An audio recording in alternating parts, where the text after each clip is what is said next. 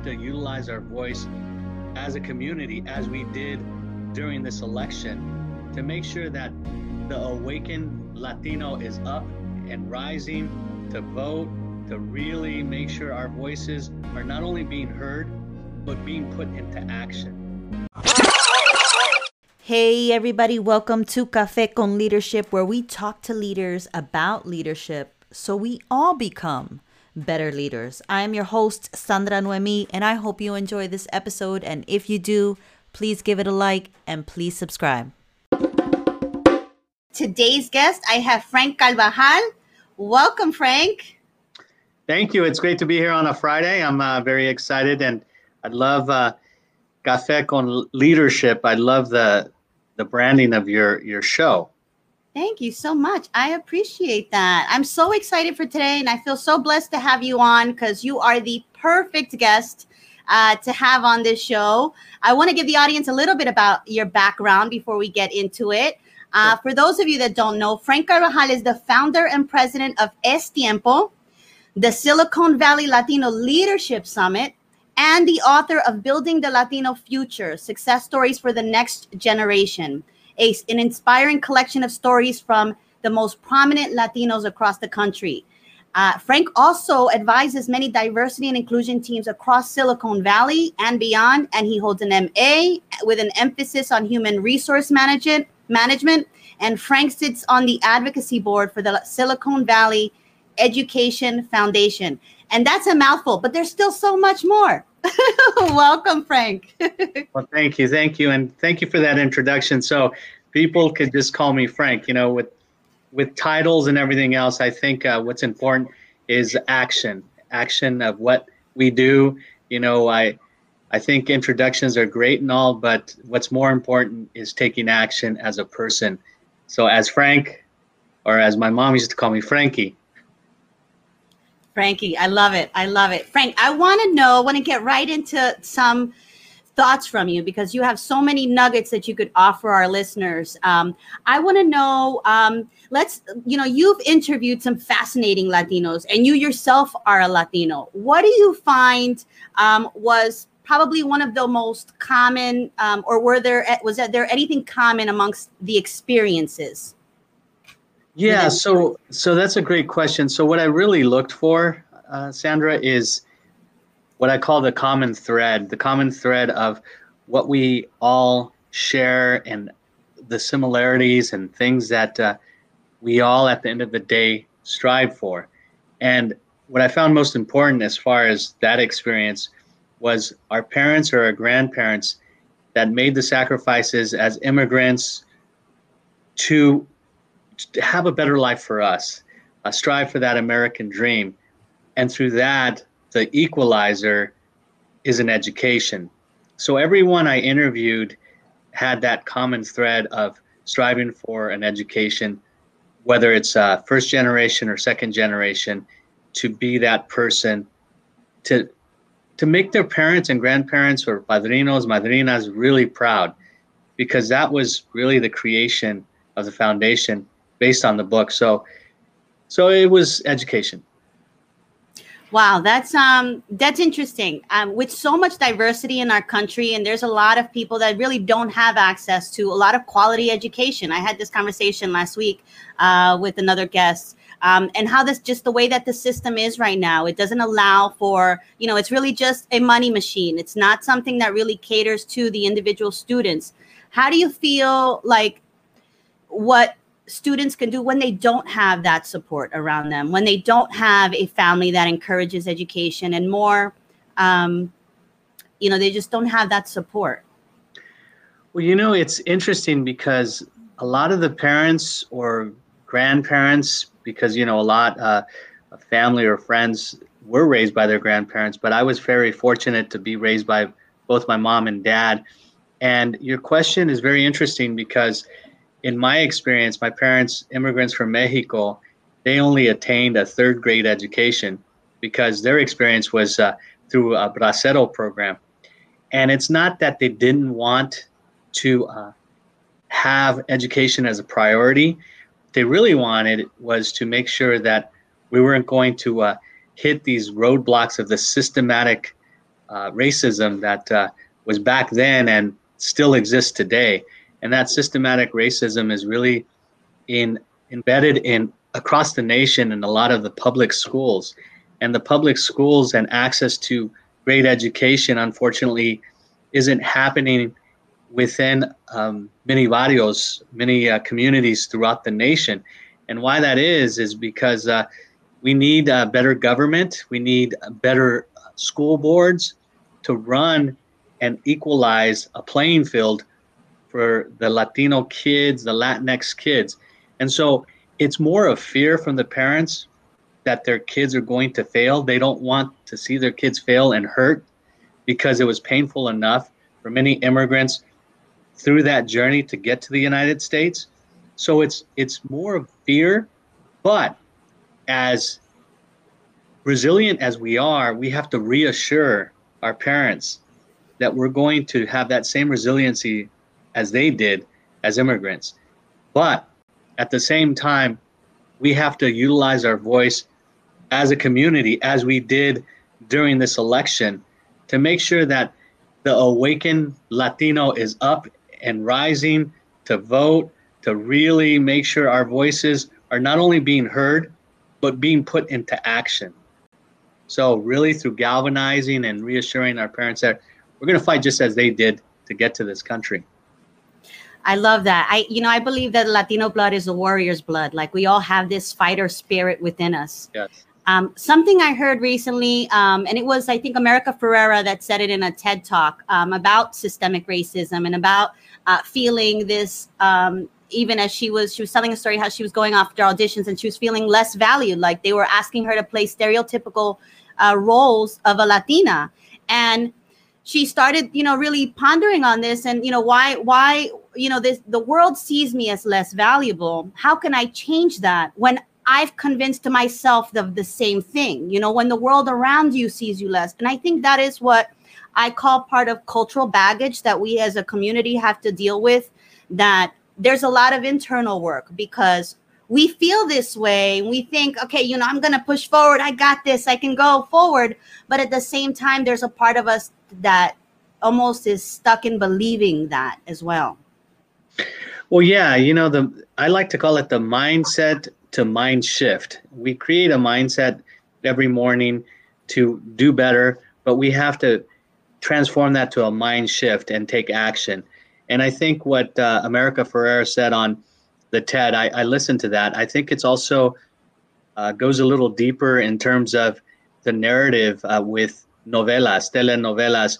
Those have to be changed in terms of colorism, colorism of uh, you know the, the blanco to the more moreno, embracing the moreno in all of us.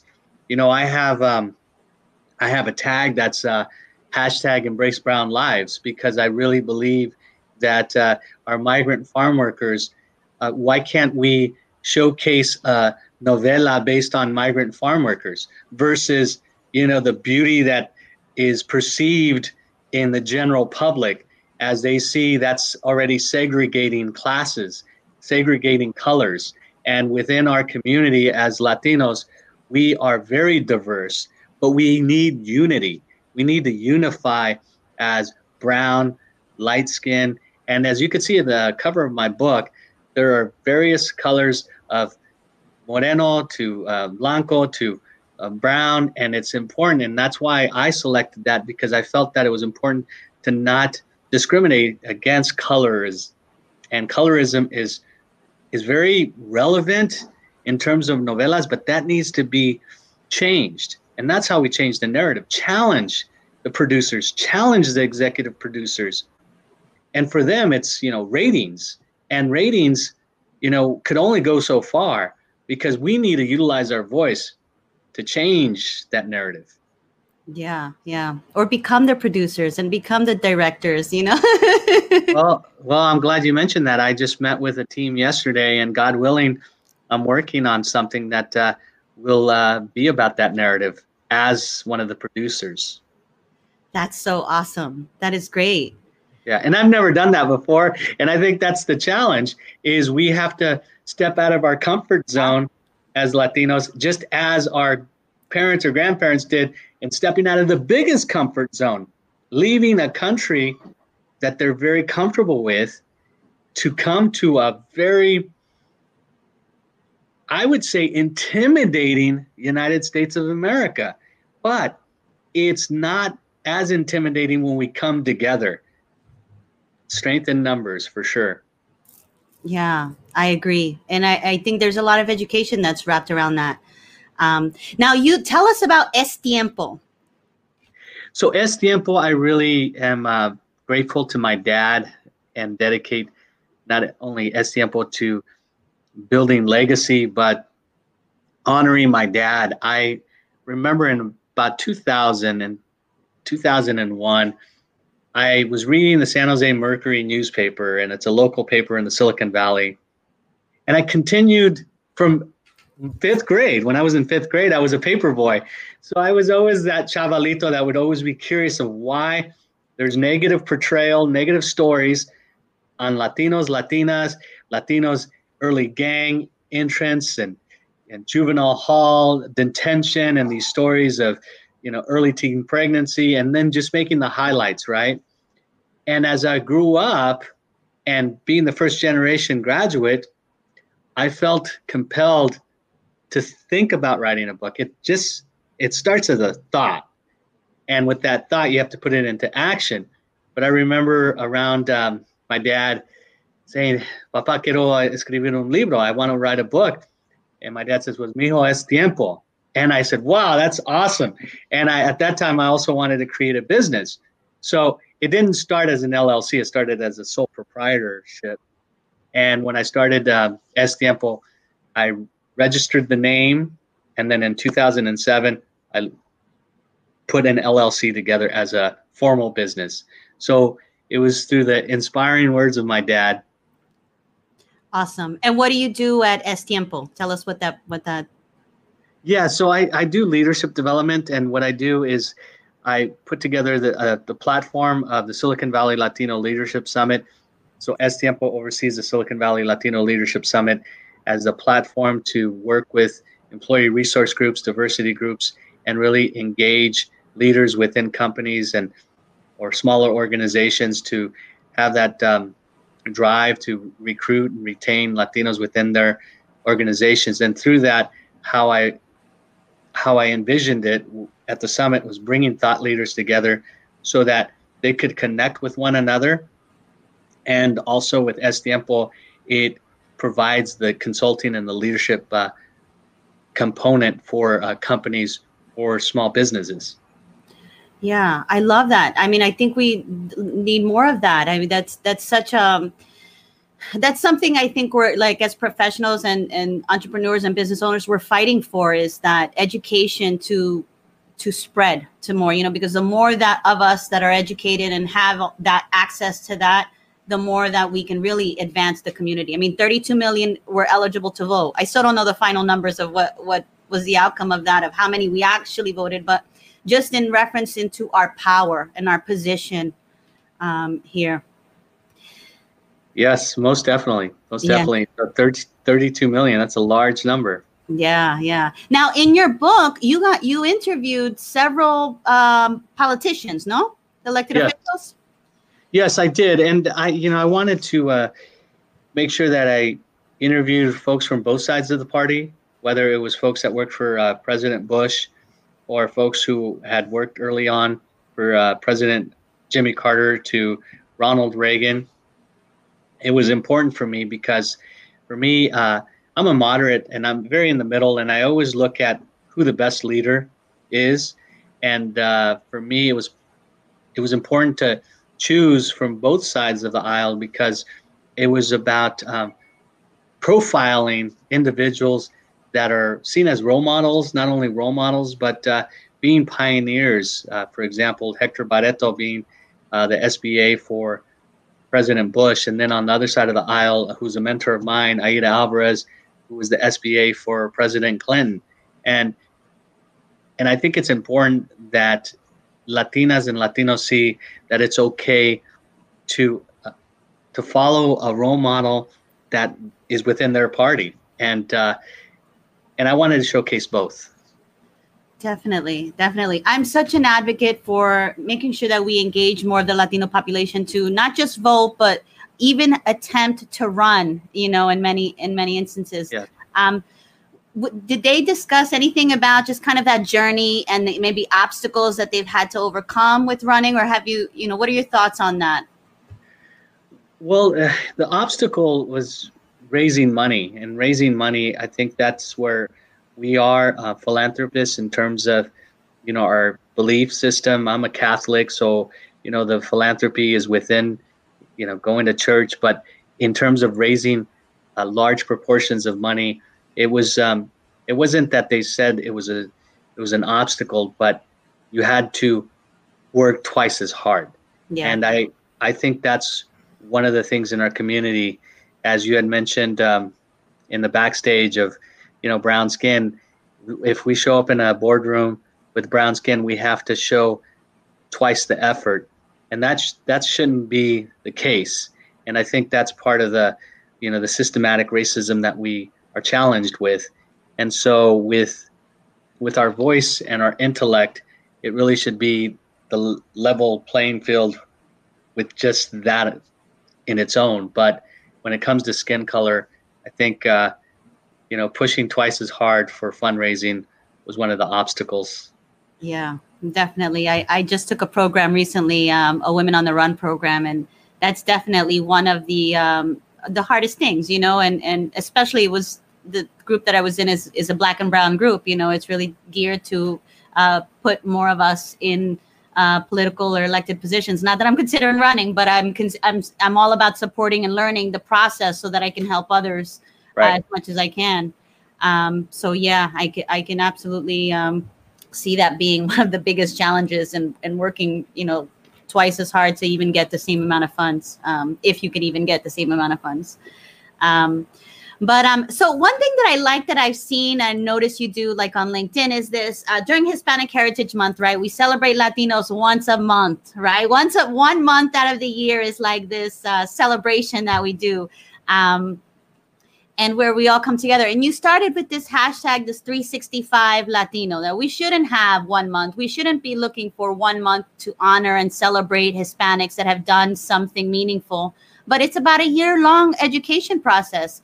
And one thing that I've um, kind of always bothers me is even in the education system, we don't know Latino history. We're taught American history. So even our, you know, our when you're coming here from another country, or even me, I'm Puerto Rico. You know, we I, I was I grew up in New Jersey, um, and still there was just a lot of history that I didn't know. You know, I didn't I didn't learn about that growing up in school. I had to research that on my own and really go seek that out there are a lot of Latino, lot of Latinos and individuals, whatever community or culture that you're from, because I think this is applicable to all cultures, is the understanding of our own history.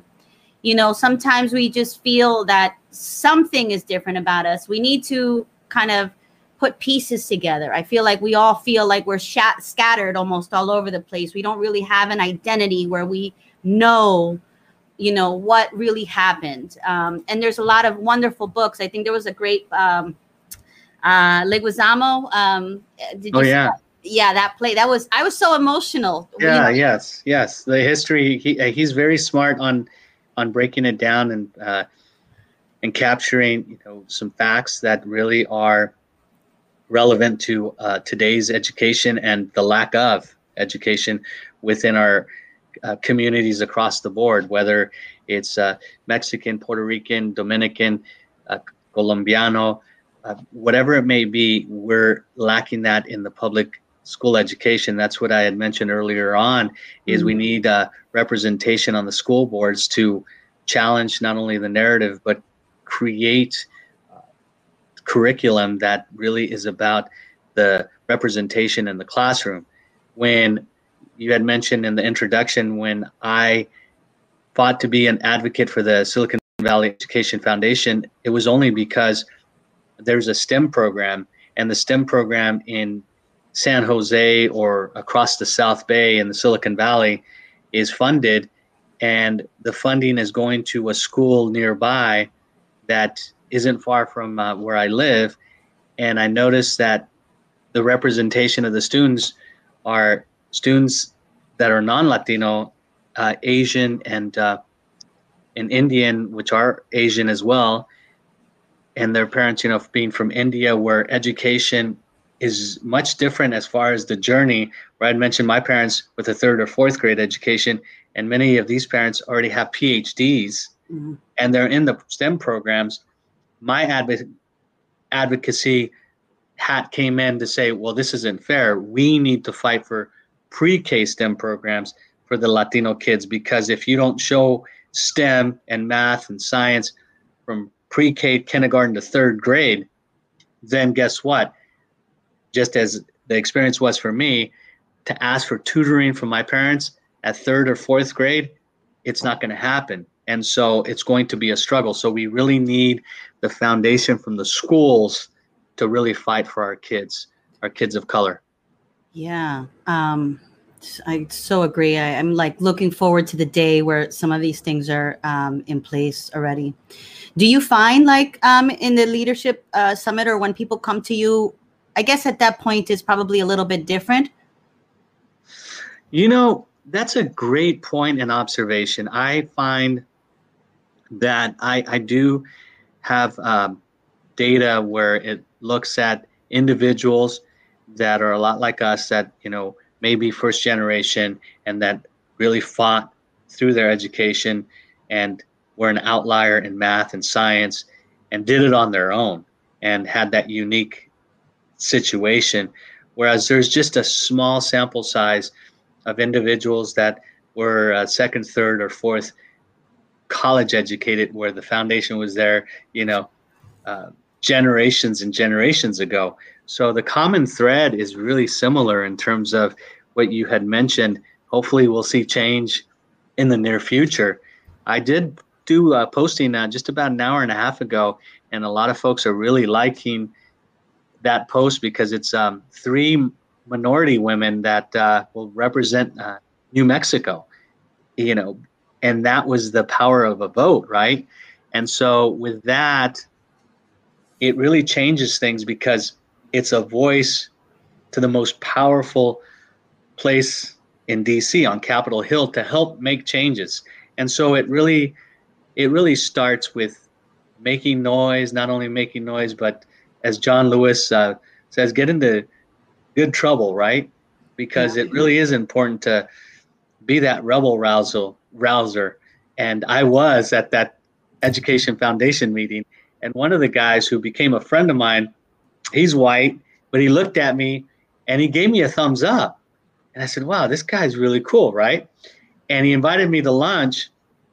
And I realized, I said, well, what's going on? He's like, well, I grew up in New York. You know, we're, we're really about diversity in New York. And I really liked what you mentioned uh, here at the meeting because California and New York, you know, we really want to challenge that. So we just have to you know, from coast to coast, bridge it to the Midwest, which will be a very big challenge, right? Yeah. But as you had mentioned, with 32 million eligible to vote and 60 million uh, Latinos across this great land, it will it will take time, but it's going to happen. We just have to continue the fight. Yeah. I'm a believer of it. I have hope, and you know, I'm on I'm on that mission, so I know that um, I think we just can't let it not happen. You know, we have to just keep moving, you know, forward and and like someone said the other day, just link arms and you know we can work together towards making the progress that we need. So. Uh, you know, that's a yeah, that's a great point, and I love, like I said, the Cafe con Leadership title because it reminds me when I was fortunate to speak in Colombia. My book was published also in 14 Latin American countries, and it was published in the largest publisher in Colombia is Grupo Norma. And I remember preparing for a presentation and I spoke with a Latino leader and he's like, just refer to me as a leader. He's like, in other words, the antecedent of a Latino leader, it wasn't really something that that he connected with because he just saw himself as a leader. And here in the US, we have to create that Latino leader because it really, until we're noticed all as American leaders, then it won't change. But hence, that's why I created the Silicon Valley Latino Leadership Summit because we have to be uh, we have to be at the fight, showing our face, showing our strategic leadership, and really showing in numbers. And that's what uh, that's what's so important. And then down the road, we'll be known as just a leader. Yeah, I love that. It's so true, and I and I've seen that uh, so many different, you know, things. It's like, why is it just that? You know, why can't we just be, you know, that the the one word? We have to emphasize. Yes. You know that we're in there. Um, what is like one thing that um, when you were going transitioning from your high school into you know school and and your um, adult life, like what is one thing or was there one thing that you wish you had to start your career or something that you wish um, was available to you as far as access or opportunity or people or resources? I wish that my high school track and cross country coach was available to my life in the sixth grade because if he was in my life in the sixth grade, then I would have been on a path to have applied to my dream school of Stanford or UC Berkeley. I went to San Jose State and I'm a very proud Spartan, but what I'm saying is that this person who invested in my life in high school was in the 10th grade. And so I love that I started at a junior college. But if it wasn't for him in high school, then it would have been even tougher. And I know in backstage we talked about mentorship, and mentorship is so important. It is so key that it's a working relationship. It really is a sustainable, lifelong journey with the person that not only invests in you, but you also have to put in the time to respect that person who's uh, believe who really believes in you. And so it's a it's a reciprocal uh, leadership type of relationship. So if if I could uh, go back in time and have a wish, it would be for that mentor to have been in my sixth grade. But I'm just glad that uh, he came along somewhere along my journey and I was in high school. That's wonderful. Um, that's great. That leads up to my next question, which is like, who was influential in your life? Um, yeah, his name is uh, Paul Kilkenny, and he, he was in my 10th grade uh, life where he saw that that I was excelling in running, and I was really excited about being a competitor in running, but my grades were slipping.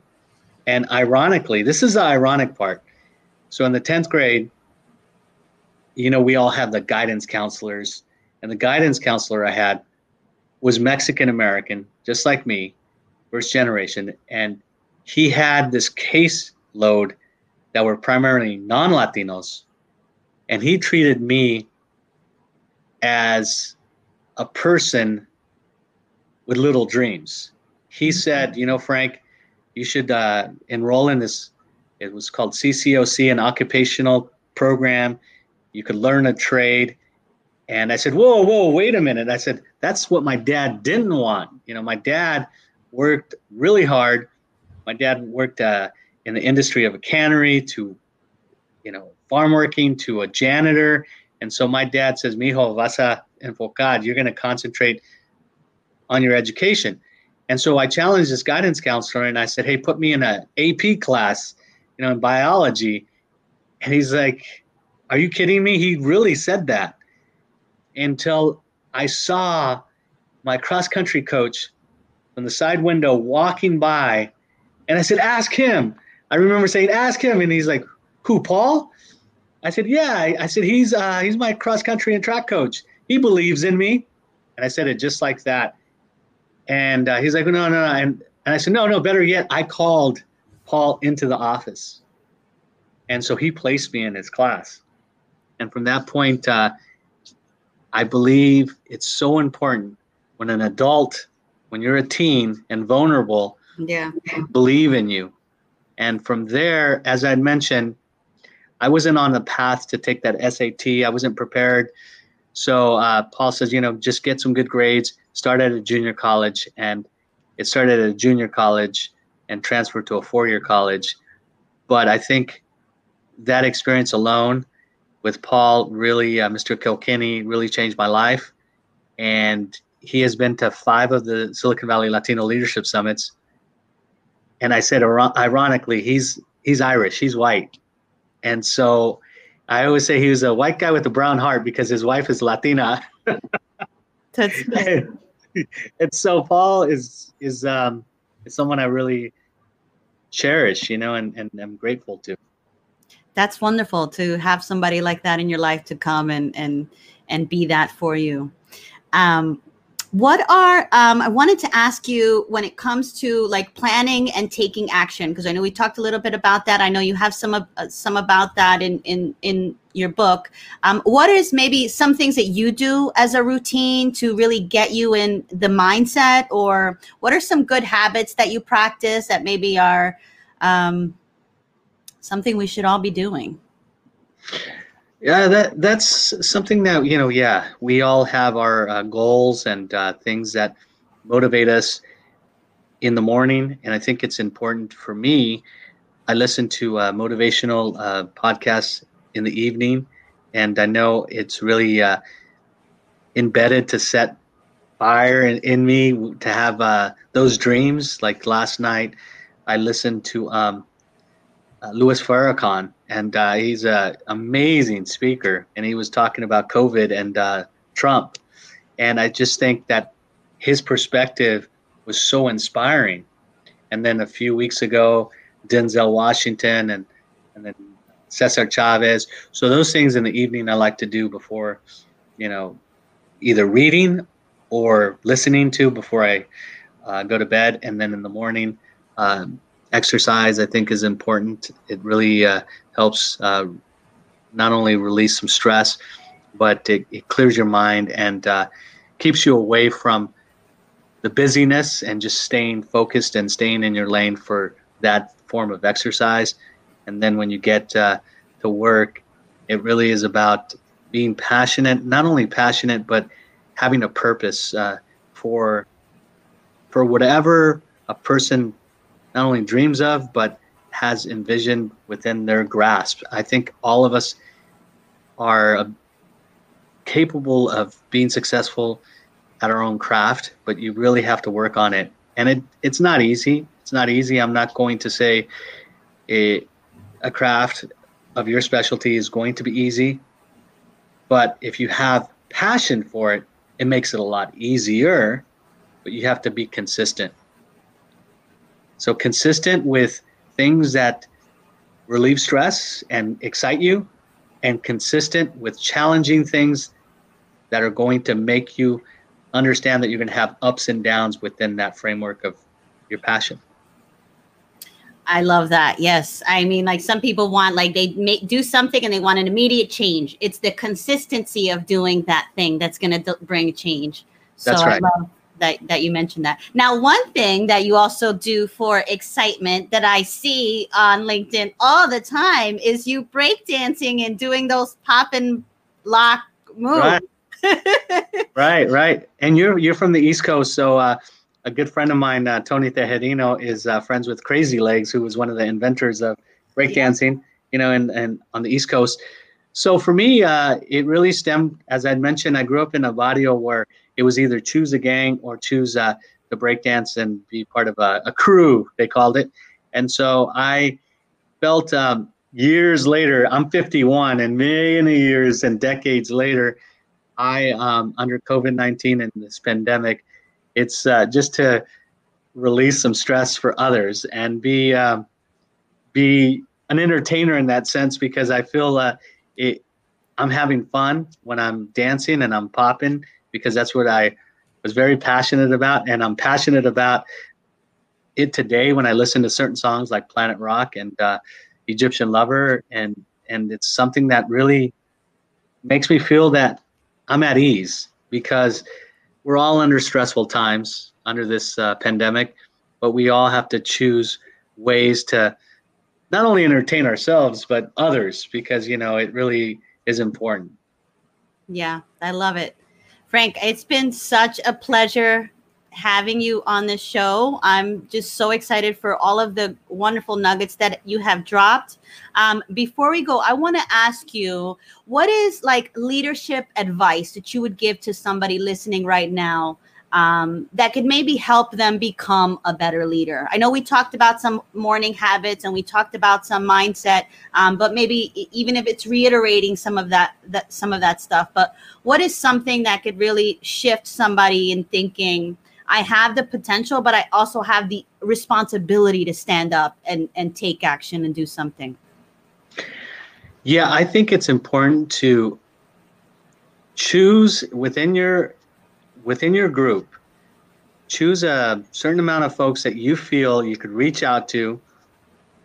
And if you feel that you want to start something as far as an initiative or a business you have a circle of i like to say a circle of five. And a circle of five people that you could confide in. And leadership really starts with not only responsibility but being accountable. So being accountable is one of the most important elements for leadership and what i mean by that is if you're going to reach out don't reach out just because you have an idea reach out because you're going to be accountable and as I mentioned just a few minutes ago, consistent with your your leadership. And leadership is a principle that I learned early on that is sustainable and that never dies. Leadership will be with us when we leave this earth. Leadership started, you know, thousands and thousands of years ago, and uh, I like to say, if you have it in your heart, lead like Jesus. I love that. That is so beautiful and so wonderful. And that is such a powerful nugget. The accountability portion is immensely, sometimes mostly forgotten. Um, so that's, I thank you so much for that. Um, it's been such a pleasure. I mean, I feel like I can go on for another hour because there's just so much more that I want to pull out of you. I'm sure there's going to be more opportunities, hopefully down the line, that we can uh, kind of do things together. Um, before we leave, how can somebody purchase your book or connect with you? Yeah, so it would be uh, Amazon, Amazon, and if they type in "Building the Latino Future," my book pops up. And if they uh, need to email me, it's Frank at estiempo s t i m p o dot com. And if they'd like to see uh, my background, it's estiempo.com or the Silicon Valley Latino Leadership Summit, SVLLS, SVLLS.com. Awesome. And then LinkedIn, Frank Carvajal. Yes. Awesome. Thank you so much, Frank. You have been such a wonderful guest. Stay on for one more second. Um, and thank you guys and catch us for our next episode on Cafe con Leadership. Take care. Thank, thank you all.